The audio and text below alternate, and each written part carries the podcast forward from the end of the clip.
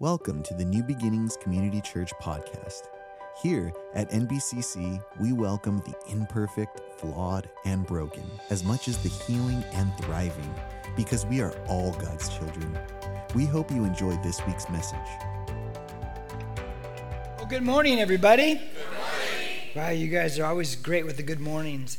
Uh, it's good to be with you here today, and uh, we're going to continue in our series, and I just want to share a few things with you before I get going today, if I could, if, that, if that's okay. Um, I just want to share with you that, um, you know, we did the Orange County, our Operation Christmas Child boxes. You know, remember those things we send? And I hope you took part of that. If you didn't, please next year do it. And there was 30 of us from uh, New Beginnings that went on last Thursday night to the big warehouse in Orange County with a bunch of other people there from all kinds of organizations and churches. And we just, for four hours that night, we were making sure the boxes were fine, had everything they needed in them. But they were talking there, the leaders of it, uh, Samaritan's Purse, and they were saying they just, and last year they said, I think it was 2 million boxes went out around the world. And that is like, think about it. Every one of those box shoe boxes with gifts for Christmas in these third world countries, they, um, they minister and they share the gospel of Jesus Christ with every one of those kids. Now, if you think about the impact, potential impact of that, of us here, each individual putting a shoebox together and sending it out there, can you imagine? And the, the ones we were working on that night were Philippines and New Guinea, I think.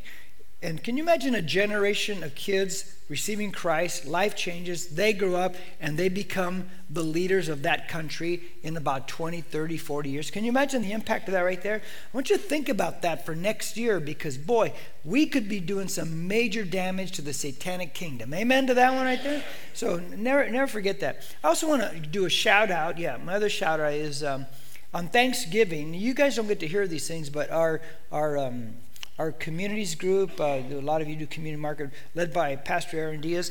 Um, you guys went and served Thanksgiving meals to the seniors at the complex here in Norco. How many? Anybody go to that to help out with that right there? Anybody? Just Erin went. She's the only one. No, I'm just joking.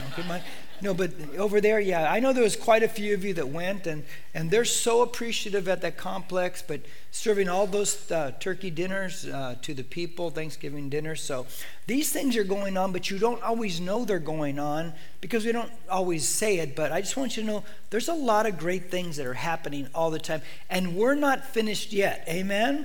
I mean, last week when I asked us uh, church people to go pick up those gift cards for foster kids and those foster kids are the ones that are aging out. Uh, they've already aged out. So they really need this stuff. And boy, you guys, boy, you went out there and I think there was three left, which really disappointed me after. No, I'm just joking.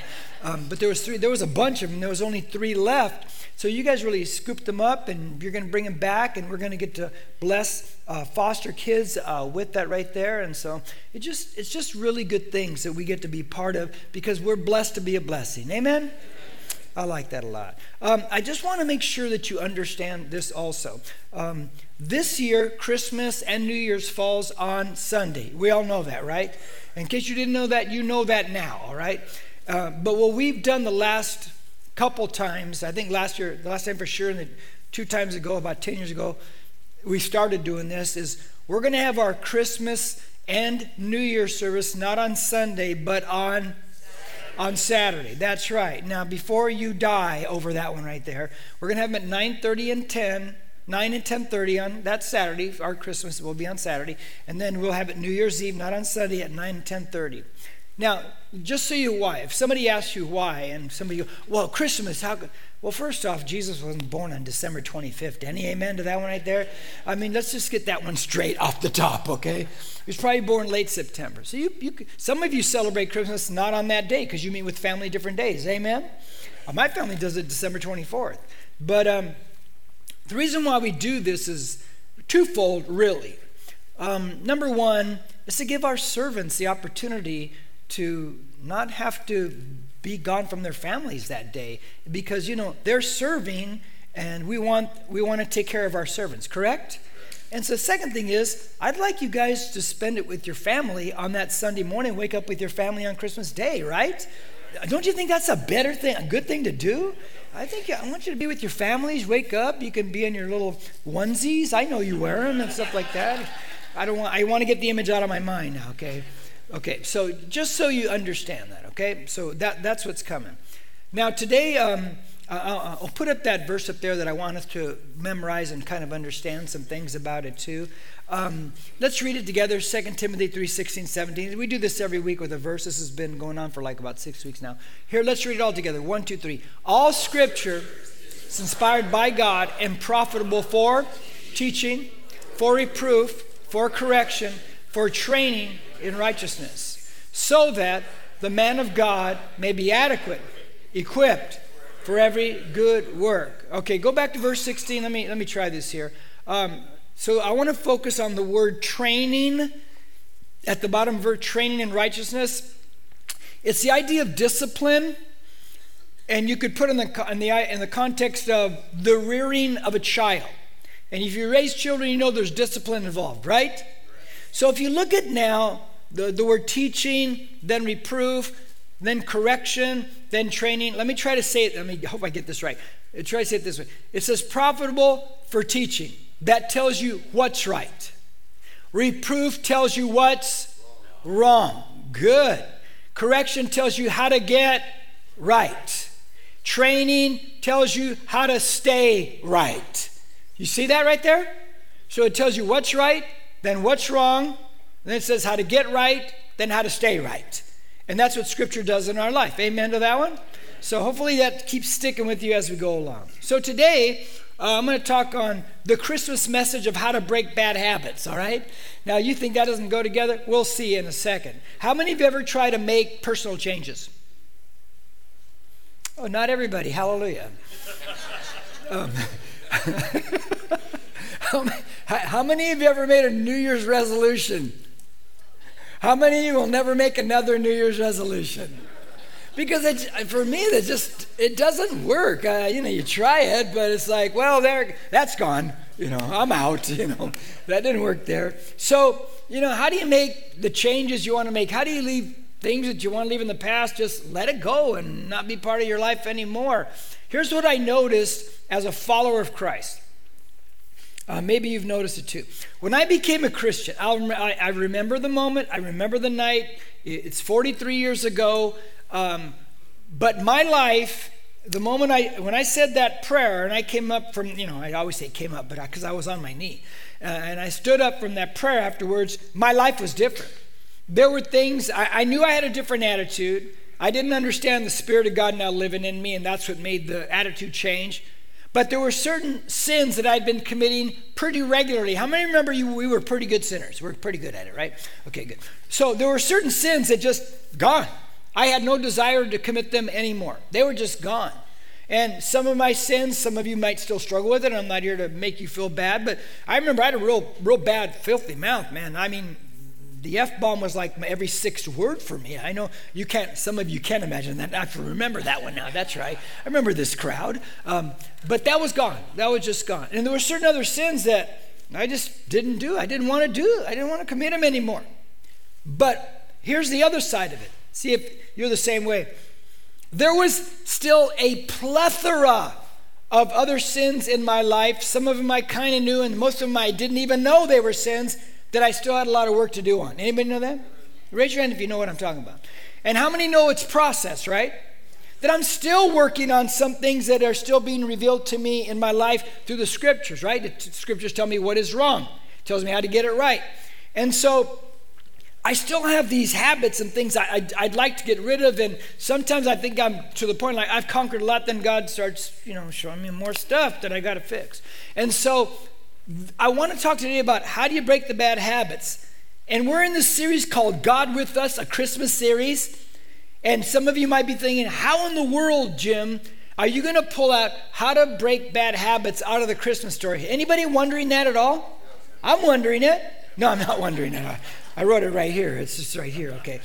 But it is. It's here, and, so I want to I want to take you through it because um, I, I think it's really fascinating how we can apply.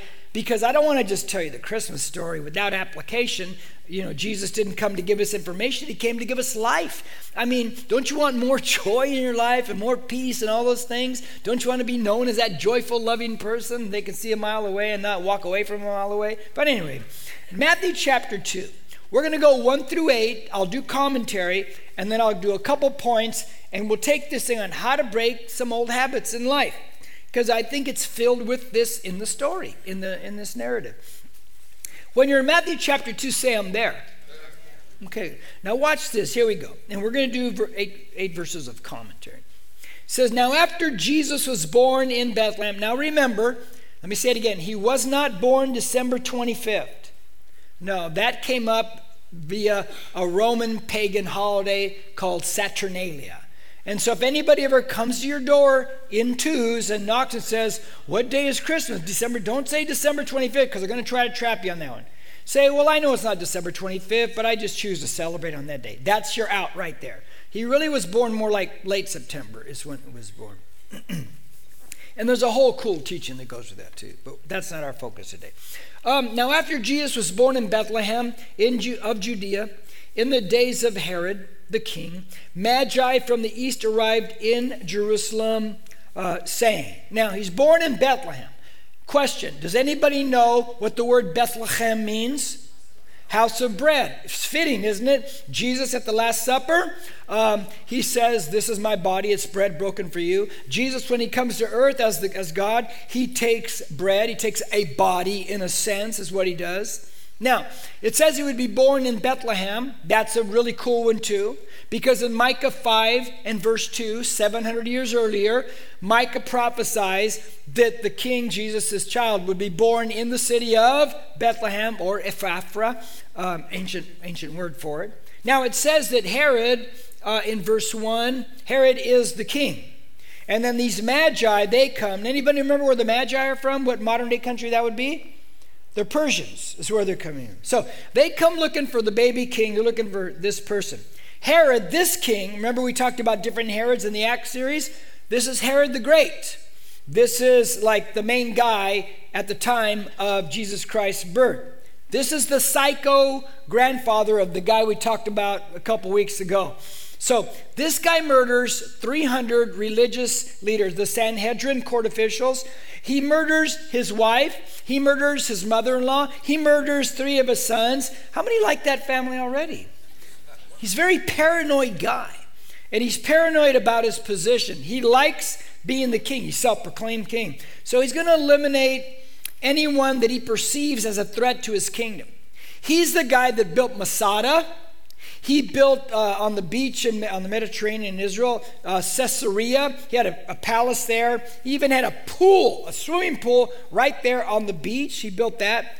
But he's the guy that built the huge temple that was there at the time of Christ when Jesus said, Destroy this temple and in three days I'll rebuild. He's the guy who's been building that. He dies before everything's ever done. So this guy is, is well known. Verse 2. Here's the question from the Magi when they arrive in Jerusalem Where is he who has been born king of the Jews? Now, I like the where is he because if you go back to Genesis when Adam, when God looks for Adam and Eve after sin, the first question God asks is, Where are you? And then you find the first question, Where is he? I just like little things like that. Anybody like stuff like that? Or do I not say that stuff anymore? Okay. Okay, you like stuff like that? Okay, good. I'll keep saying stuff like that. All right. Um, where is he who has been born King of the Jews, for we saw his star in the east and have come to worship him. When Herod the king heard this, he was troubled. Say troubled, because we're going to come back to that in first point. And all Jerusalem with him. Now, now it's going to start heating up. They come, the Magi come looking for a new king, correct? Herod is the king and he's paranoid, correct? So now we know there's a little bit of trouble brewing in the situation. The question, though, you got to ask yourself, and there are answers to this how do the Magi, who live about 800 to 1,000 miles away from Jerusalem, how do they even know? To, they're Persians, they're astronomers. How do they even know to look for a star that would point to a Jewish Messiah? How do they even know that? And so the way you piece it together is this way that um, in uh, Daniel chapter 5 and verse 11, we know that Daniel, when he was deported to Babylon, he is raised up and he becomes the Rav Mag. He becomes the head of the Magi. And so we assume that Daniel started to teach the fellow magi under him about this Messiah to come because Daniel's a Jewish boy. He's telling them all about it. And we also know from Numbers 24, 24 17 that a star would point the way to the Messiah. And so you start piecing these things together, and that's how these magi would have known through Daniel this is what you look for. And they are astronomers, so they know to see an anomaly in the night sky. And that's how they come looking for this child king. Does that make sense? Because that's basically how, best way to explain it, I think. Verse 4 Gathering together all the chief priests and scribes of the people. He inquired. So Herod wants to find out some. He's getting everybody together, all the religious people who know that Old Testament prophecy stuff. He inquired of them where the Messiah was to be born. Verse 5. They said to him, Well, we know, it's the Old Testament, in Bethlehem of Judea. For this is what has been written by the prophet. So they tell him, Well, this is where he's going to be born. Um, but here's what I find fascinating. You want a sidebar on this one? Okay, good. I'm glad you do. Does Herod, by asking them where the Messiah is going to be, does he know and believe that there will be a, a, Messiah, this child to come? Does he believe know that? He knows it, huh? That's a fact, right? He knows it. But what's he going to try to do to that kid? Kill him. Now, now think about it. Think about it. Think about it. He knows there is going to be a Messiah, right? He believes it, right? But I must snuff it out. Huh. To me, that's very fascinating.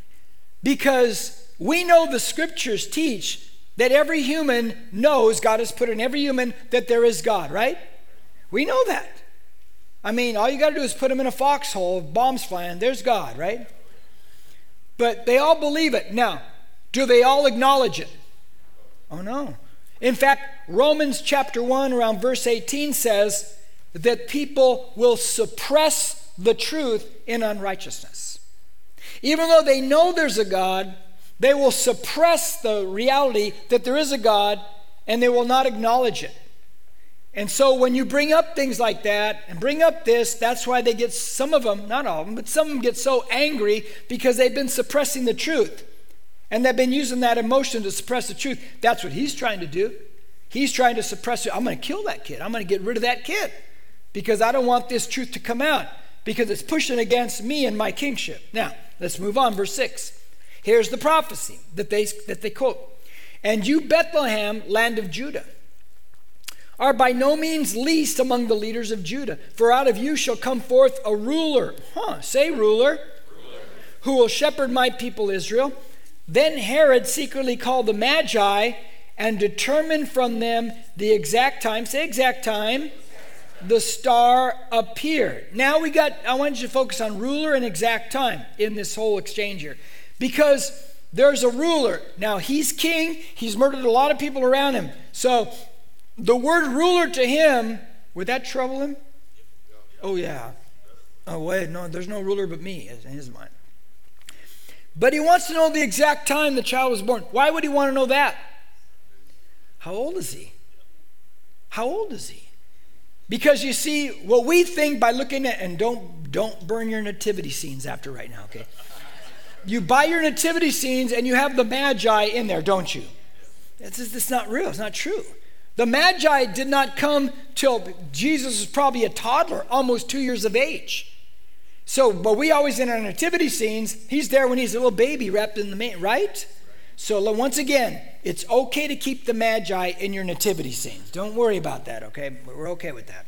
So, but he wants to know what time because, well, how old about would he be now? And that's why he kills the baby boys age what? Two and under. See, he wants to know the exact time. So I so I'm gonna I'm gonna eliminate those those boys right there. Now, verse 8. And he sent them to Bethlehem and said, Go and search carefully for the child. When you have found him, report to me so that I may come and worship him. Is he telling the truth? Oh, he's a liar. He don't want to worship you. He wants to whack him, right? That's all he wants to do. I'm not worried. I'm going to whack him, but I'm going to tell you I'm worshiping. Now, here we go. Now that you got the basic gist in the story, now I want to go back in the story and I want to build application on how to break bad habits in our life because I think it's filled with it. And we've covered some of these things before. The first thing, and there's only two points, but second point we'll go further. First thing is, I must surrender to the real king. I must surrender to the real king. Now, Herod, it says, he's proclaimed him, we know from history, he proclaimed himself to be king. But when you read the text, it says that Jesus was born the king, right? So you got one guy proclaiming, I'm, I'm going to proclaim I'm the king. But you got another one, Jesus, who was born the king. Now let's go back to verse 3 and watch Herod in his response. And this is where we're going to start drilling down. Verse 3 says, When Herod the king heard this, he hears there's a new king in town. He was troubled. Say troubled. And all Jerusalem with him. Okay, now troubled. Now it says he's troubled. And, and so I thought, okay, troubled. The, the word troubled means to agitate. Anybody ever get agitated? Yeah, yeah, you look like an agitated bunch. No, I'm just joking. Second service does, not you guys. Okay. And, it, and so it's the idea of an inner commotion. Okay? How many of you put a load of laundry in the wash this last week? Okay, I didn't No worries, man. I've watched that happen. No, I'm just joking. really? Uh, I'm too busy studying the Bible. no, I'm just joking. I'm joking. Don't believe that, okay? Um, and so, in your washers, some of them don't anymore, but uh, most of them still do. They have that vertical agitator, right? That thing in the middle. I'll call it the thing in the middle. The vertical agitator. It's the thing in the middle. Okay. And so you know when you shut that lid on the wash, it fills up and then it starts back and forth, and that vertical agitator is agitating the clothes, correct? It's not smooth, it's just agitating. Have you ever had in the spin cycle when straining your washer go off balance? You ever heard that one? You think somebody's trying to break in the house, right? Bah, bah, bah, you know, it's, it's, it's, it's insane. And so then you know it's really agitated, okay? Uh, my washer's angry. It's just an angry washer right there. Now, that's exactly the word, the idea, if you get the visual image, that Herod, when he hears there's a new king in town, his vertical action, he's going nuts. On the inside, he is just crazy. Why is he going crazy? Why is he agitated? Because he's the king and Jesus is what? He's coming to rule. And it's like, now we got a problem here. So his problem is, I'm not surrendering to anything or anyone. I don't care what you call him, I'm going to kill him, I'm going to get rid of him. So let's take it a step further. Can we take a step further? Yes or no? Yes. Okay, good. You're good. Okay, so my daughter Vanessa, uh, about three, four years ago, she does one of those tests DNA to see ancestry, like what part of the world you're from. Anybody do those right there? I, I don't do that because look at me, you know where I'm from, okay? So Corona, yeah, Corona. Yeah, okay, good. Well, here's my 40 bucks, okay?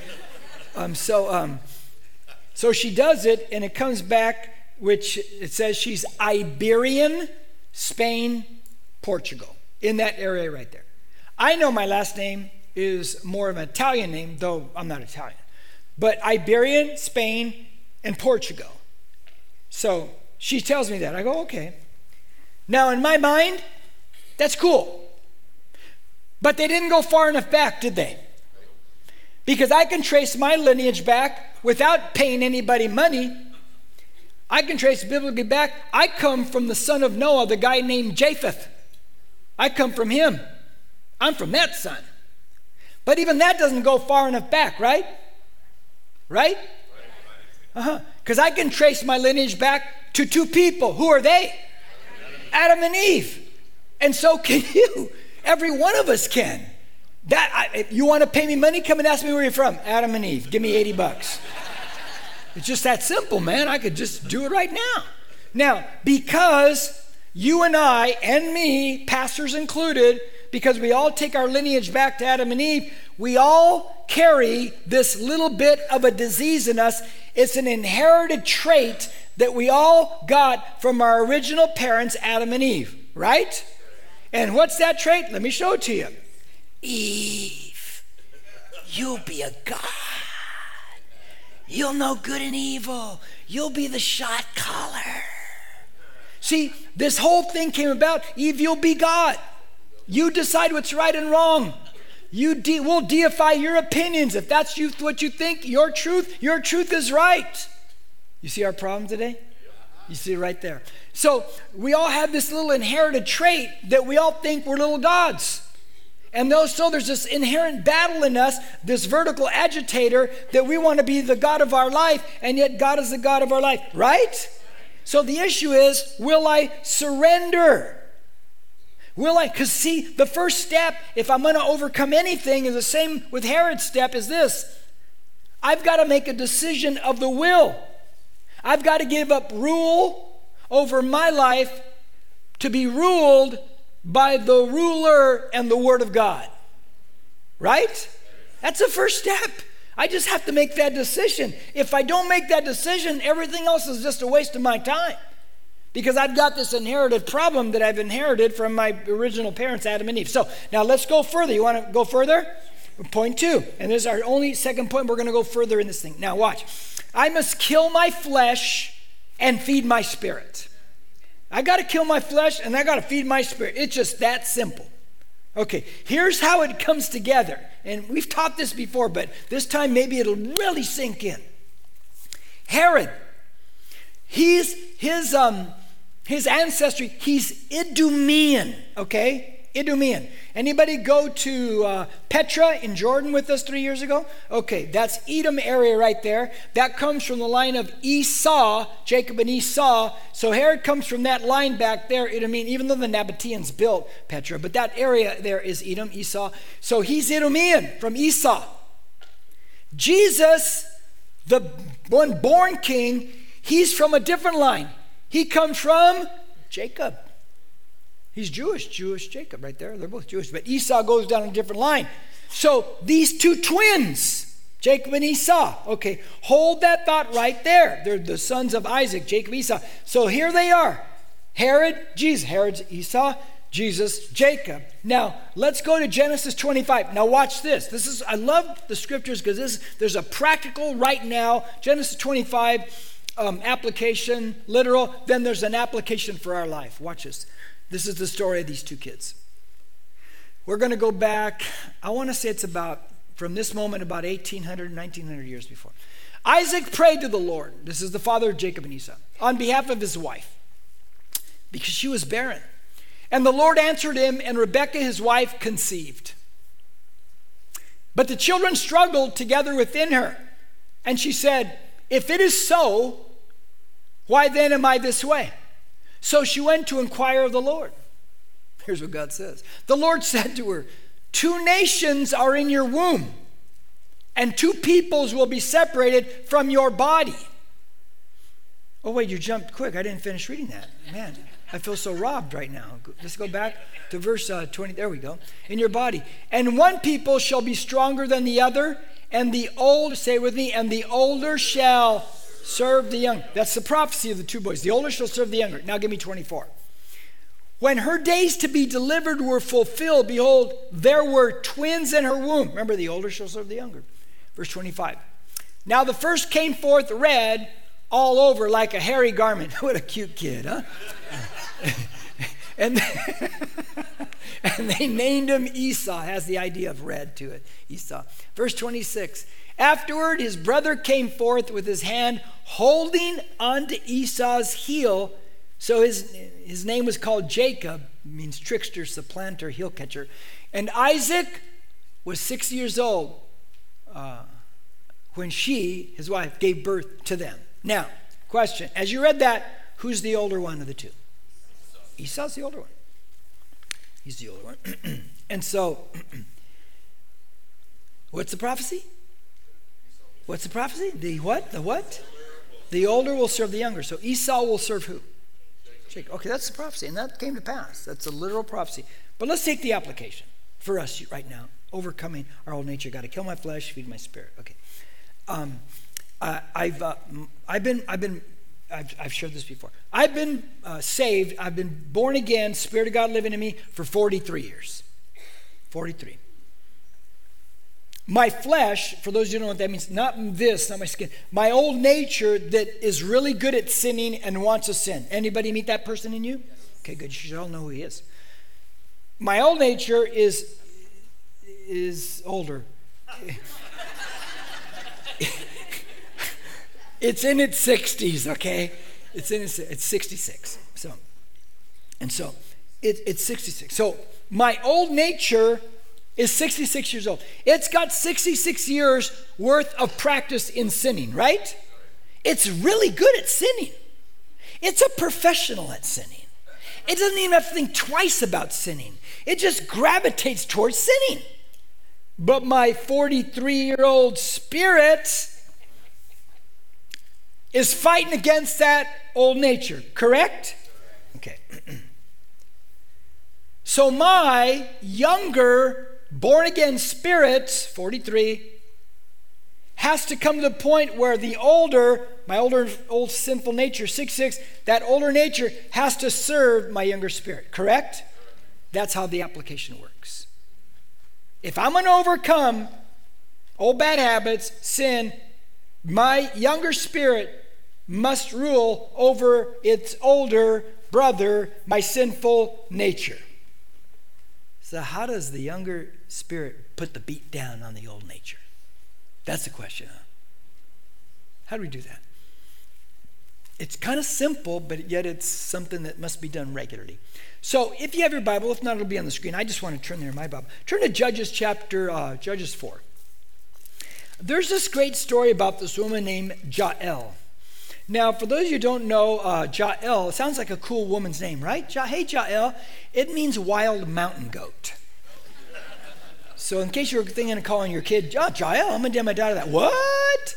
Because wild mountain goat is the idea of that, of that word. So, there's, there's this battle, and um, these Canaanites are battling against the Israelites and the whole thing, and so uh, old uh, Barak and Deborah, they chase down the enemies, and Sisera uh, is the general left of the Canaanite enemies. And Sisera's on the run because his, his army's being routed as Deborah and Barak are chasing him down because they're, they're winning this battle. And so in verse 15, Sisera is, is desperate. He's the enemy, he's desperate. And in verse 15, watch what happens, and we'll read these verses. It says, The Lord routed Sisera and all his chariots and all his army with the edge of the sword uh, before Barak. And Sisera alighted from his chariot and fled away on foot. So he's running. He's on the run. He's a defeated foe, but he's on the run. Let's say that Sisera is a picture. This literally happened. But now, let's say he's a picture of our old flesh that wants to sin. You follow me? Okay, let's say that. Okay. So he's running because he's, he's defeated, and our own nature has been defeated. Verse 16. But Barak pursued the chariot and the army as far as Harosheth Hagoyim. Repeat after me. Harosheth Hagoyim. No, you don't have to do that. Yes, you do. No, I'm just joking. Um, and all the army of Sisera fell by the edge of the sword. Not even one was left. Whoa. Now, Sisera, who we'll say is a picture of the old nature, fled away on foot to the tent of Jael. Say Jael.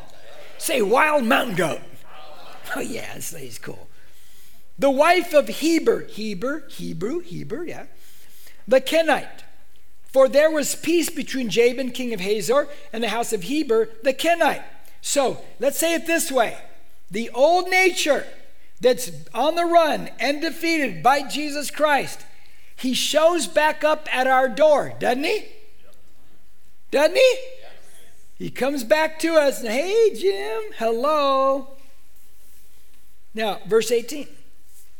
Jael went out to meet Sisera and said to him, Turn aside, my master, turn aside to me. Do not be afraid. She says, Come on in.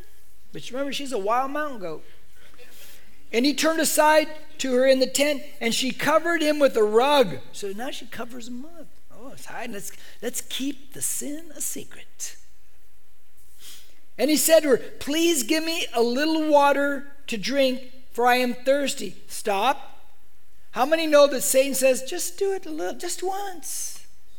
just a little. But we know a little bit turns into a lot of bit. Am I right? I mean, let's be honest for the sake of young people here. Older people, let's, let me talk to you for a second. Be honest, please, for the sake of them.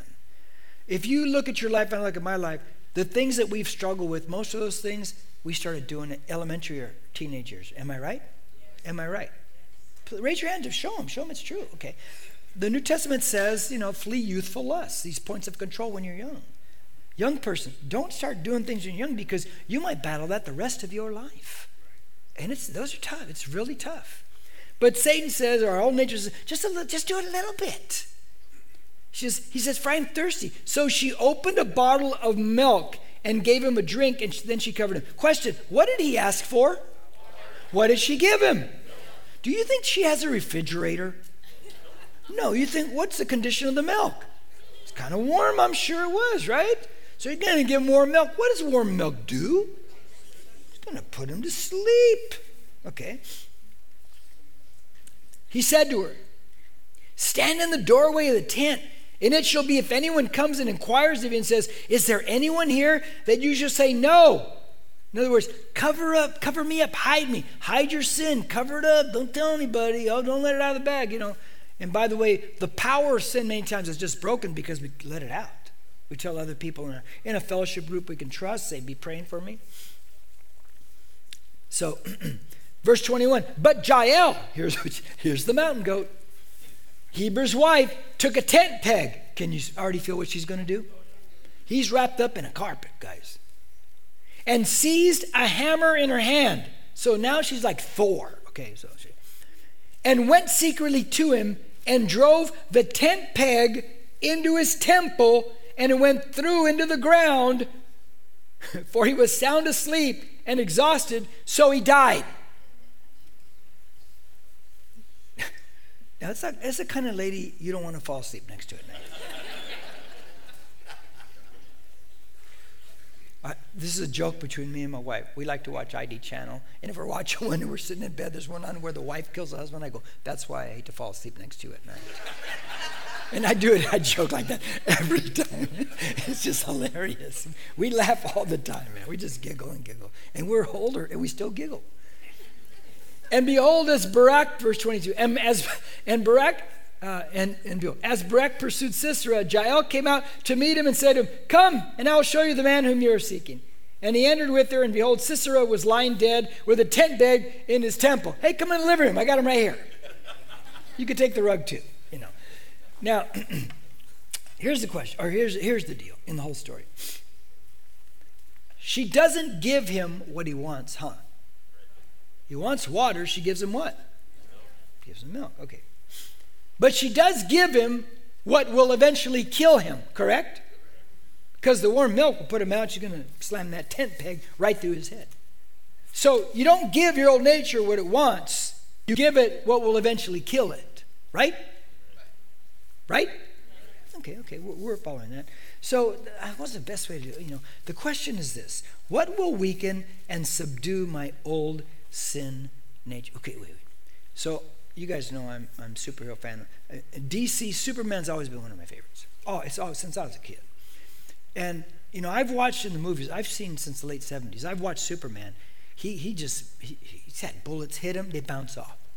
I saw in one movie. I remember the second Superman and all these series of Superman. The the bullet hits his eye and the bullet explodes.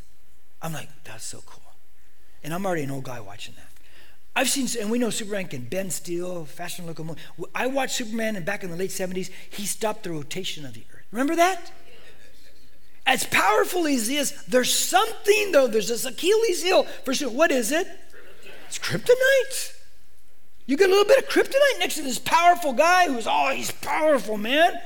And now that guy's going to go down. He's going to die, right? Kryptonite will kill him. Here's my question it's so simple. What is kryptonite to my old sinful nature? Raise your hand and tell me. What's kryptonite to my old sinful nature? What is kryptonite to my old sinful nature? What will weaken it? Eventually, just knock it out. Way back there. Word of God. Word of God. What else? You're exactly right. What else is kryptonite to my old sinful nature? Raise your hand. Don't, don't be out of line. Right there. What is it, bro? Prayer. Prayer. Prayer. Old nature hates it. Hates it. What else is kryptonite? Right there. The Bible, which is the Word of God. But you're correct. Yes. Bible. Word of God. What else? I don't see a hand. Where? This is my class. Okay. Right here? Worship. Worship. Oh my gosh. My old nature? Uh uh-uh. uh. Come in here. See, some of you don't sing during worship. You think you made the decision. You are kidding yourself. The enemy made that decision for you. You're not going to sing. I'm just going to stand there because your old nature, it don't want anything to do with worshiping Jesus because that's like kryptonite to it. What else? Right there. Confession, bring it to light. Bring, bring it to light. Bring it out in the open. That kills that guy, man, right there. Oh, he hates that right there. What else? Right there. Love, love will eventually change. Loving other people. Love always conquers. He hates when you love your enemies. He hates that. He'd rather have you condemn him and I'm going to go lecture that guy and tell that guy what to do. You know, he, love, he hates that. Anything else? Yeah, Larry? Pardon? Fellowship. It's a killer. Boy, that old nature don't want anything to do with fellowship. Don't get around those other Christians. Don't be doing stuff like that. You're much stronger by yourself. Yeah, right. Back there, bro. Bad. Praising him in the middle of your struggle. He hates it. Oh my God, don't do that. Don't be doing that whatsoever. Anything else? Yes. Say it louder. Asking for the Holy Spirit's power in your life. He really don't want that at all. It's the last thing he wants. How about generosity? Yeah? Generosity, be a giver. I mean, think about this. Do you think oh, I'm going to be stingy? That's going to make me a more powerful Christian. really? No, it's going to weaken you. See, there's all these things that will weaken. It's like kryptonite to the old nature. And all these things must be practiced regularly, correct? You can't just be intermittent on that stuff. Now, put up Galatians 5. Watch this. Here's where the, the whole struggle takes place. Now, read it with me. One, two, three. But I say, walk by the Spirit, and you will not carry out the desire of the flesh. Okay, verse 17. For the flesh sets its desire against the spirit, and the spirit against the flesh. For these are in opposition to one another so that you, Jim, may not do the things that you please. Ever feel that way? Oh my, that's our whole life, right? There's a struggle right there. And so, therefore, if my old nature and my spirit, if they're at odds, then the real answer, the question is, which one do I want to win? The answer is the one I feed. The one I feed. And the one I want to lose? I starve it. I kill it. I don't give it what it wants. Okay. Let me show you how it. Let me get. Let me use this visual. Okay. This I'm gonna. This is a closer. So, and some of you going, oh, good. I thought he's to give another point. um, I could, but um, so Herod pulls the Magi in and he says, hey guys, huddle up. I want you to want me. No, that's an old song. Okay. that's ridiculous. This second service won't even know what that means. Okay. Um, um, you guys are like my guys. Um, um and so, um, so he goes, I want you to um, find out where he's at. Come back, report to me. So I go worship. So he's telling these guys that. They go find out, and they find him. Do they come back? Oh, no, they don't come back. I want you to think about that. Just think about that right there. Because he verbally told them to do something, correct? But they didn't do it, which means he can't physically make them do it. He verbally told them, but he can't physically make them, correct? Are you following that? Okay, good. Let's go back to Superman. The tragedy of the late 70s Superman movies, I saw the first two. I never saw ones after that. It just didn't look. Oh, no, I did see them, but they weren't very good. But the first two were good. Christopher Reeve. Remember Christopher Reeve? Yes. You don't want that happen to your enemy, what happened to him. You want nobody, you don't want anybody to happen. So here he is. He's riding his horse. He's doing the whole thing, and he gets thrown back in the 90s. And he gets thrown and lands on his head. Is the guy that played Superman. And he's paralyzed. He's paralyzed from the neck down. Like 1995 or something like that. And of course, he lives nine more years and, and he finally dies from it. And he's in the wheelchair. Everything's moved by his mouth. It's, it's a sad situation. Very sad. You know the Christopher Reeve, six, he was 6'4, about 225, 230 pounds. He's a big guy. That guy that big is a strong guy, right? Just a strong guy. I mean, you think about his life, and I'm going to try to piece this all together for you. So, physically, you know, he could probably manhandle me and make me do, you know, you're going to go do that. Oh, gotcha, Chris. Okay, I got it. Physically. Tell me to do it? Okay, you're going to do it. Okay. But once he was a quadriplegic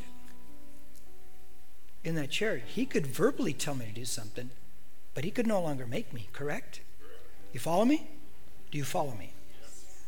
It's a very important truth right there, and let me show you why. This is your last thought. Romans 6 6. Paul says, knowing this, he wants you to know that You got to know this. This is a spiritual reality with power. Knowing this, that our old self, the old nature, the old thing in me wants to sin, that old Jim was crucified with him. Would you? The moment I gave my life to Christ, my old nature died on the cross. It was crucified. The tent peg went through, killed my old nature too. In order that our body of sin might be done away. Say, done away. Done away, done away with, so that we would no longer be slaves to sin. Here's your last thought the word done away. The two words done away. They literally are the idea of um, paralyzed or powerless. So the moment I gave my life to Christ, I um, my old self, my old nature that wants to sin, it was crucified on the cross, and now it's powerless. It's paralyzed. See, my old nature is like a quadriplegic. It can verbally tell me stuff. It can scream at me, sin, do this, do that. But my old nature can't make me do it, right? See, people say the devil made me do it. The devil didn't make anybody do anything. Because your old nature, my old nature, as a follower of Christ, it's powerless. It's paralyzed. Can't be made to do anything. It can only scream at me and scream at me. It can only scream at you and scream at you, but it can't make us do anything because it's been rendered powerless. And we're free. Herod can tell him, go do this, but he couldn't make him do it. He couldn't make him do it. Because once they met the Christ child, they went a different way. And they weren't, they weren't going to be forced to do that anymore. Same with you and I. Same with you and I. We can leave bad habits behind. We can change our life. But the process is the process I gave you. And it's not a one week, I'll do this for a week and my life will change. This is a rest of your life kind of stuff. Make sense? Okay, let's pray. Hmm. Thank you, Jesus.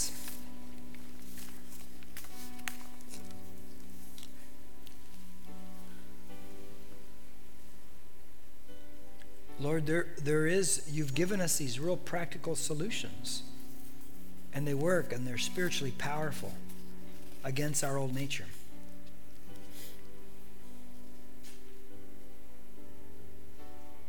Lord, we, we need to take these weapons.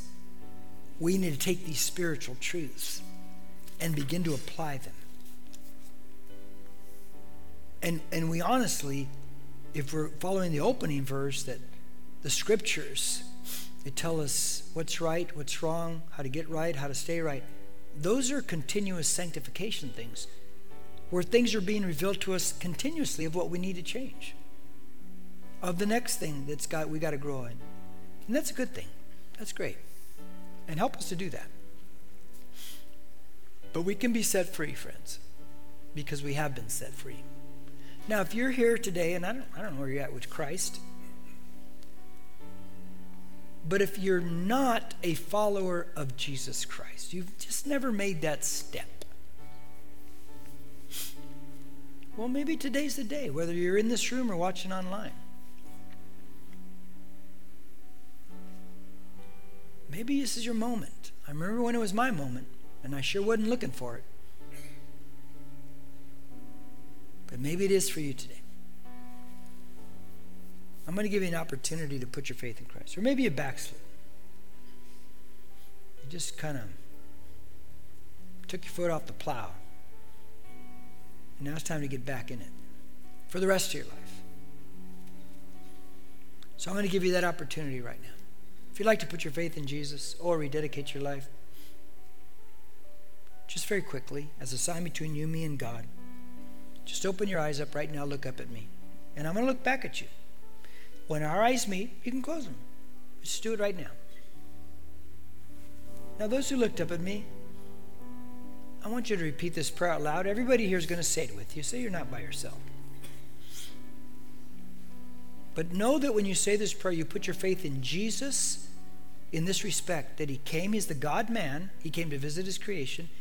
He went to a cross for you, carried your sins upon His body.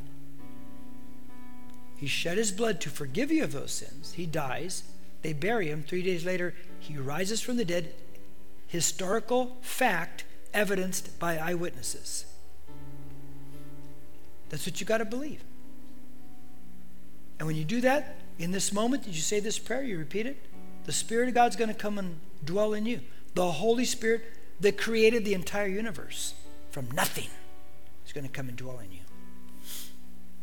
And you're going to be a child of God. And every one of your sins, hard to believe, but it's true, will be washed away. Every one of them.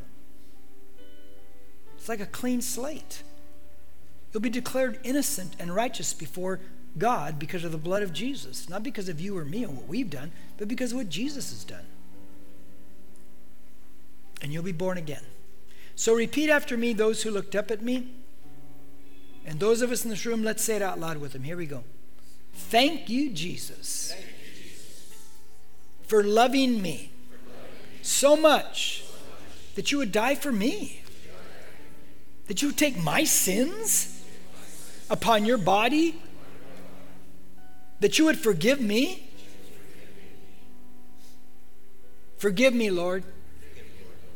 And I know I'm forgiven. Come into my life. Holy Spirit, lead me. Thank you for saving me, Jesus. I know I'm born again. I'm a child of God. Allow me to pray for you now. Let me pray. God, for those who looked up,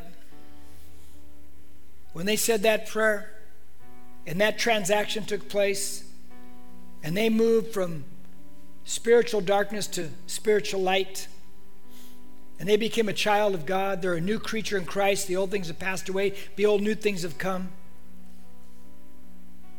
I pray they walk in the newness and they do all the things that we raised our hand up in this room today that, that, that moves us for, to growth spiritually. Thank you, Jesus, for all your goodness to us, because you are good. In Jesus' name we pray, and we all say, Amen, amen and amen. Stand up with me, everybody. So repeat after me, everybody. Here we go. Lord, keep me outward focused and fill me with your spirit.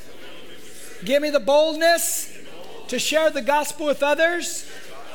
Open up opportunities to minister outside the church because I see what I'm looking for and make me into a generous person like you. Hey, God bless you guys. Have a great rest of your day in the rain. If you need prayer or dedicated your life to Christ, please reach out to us on our social media on Facebook and Instagram at NBCC Norco or email us at hello at nbcc.com. Thank you for listening. Don't forget to share and subscribe to this podcast.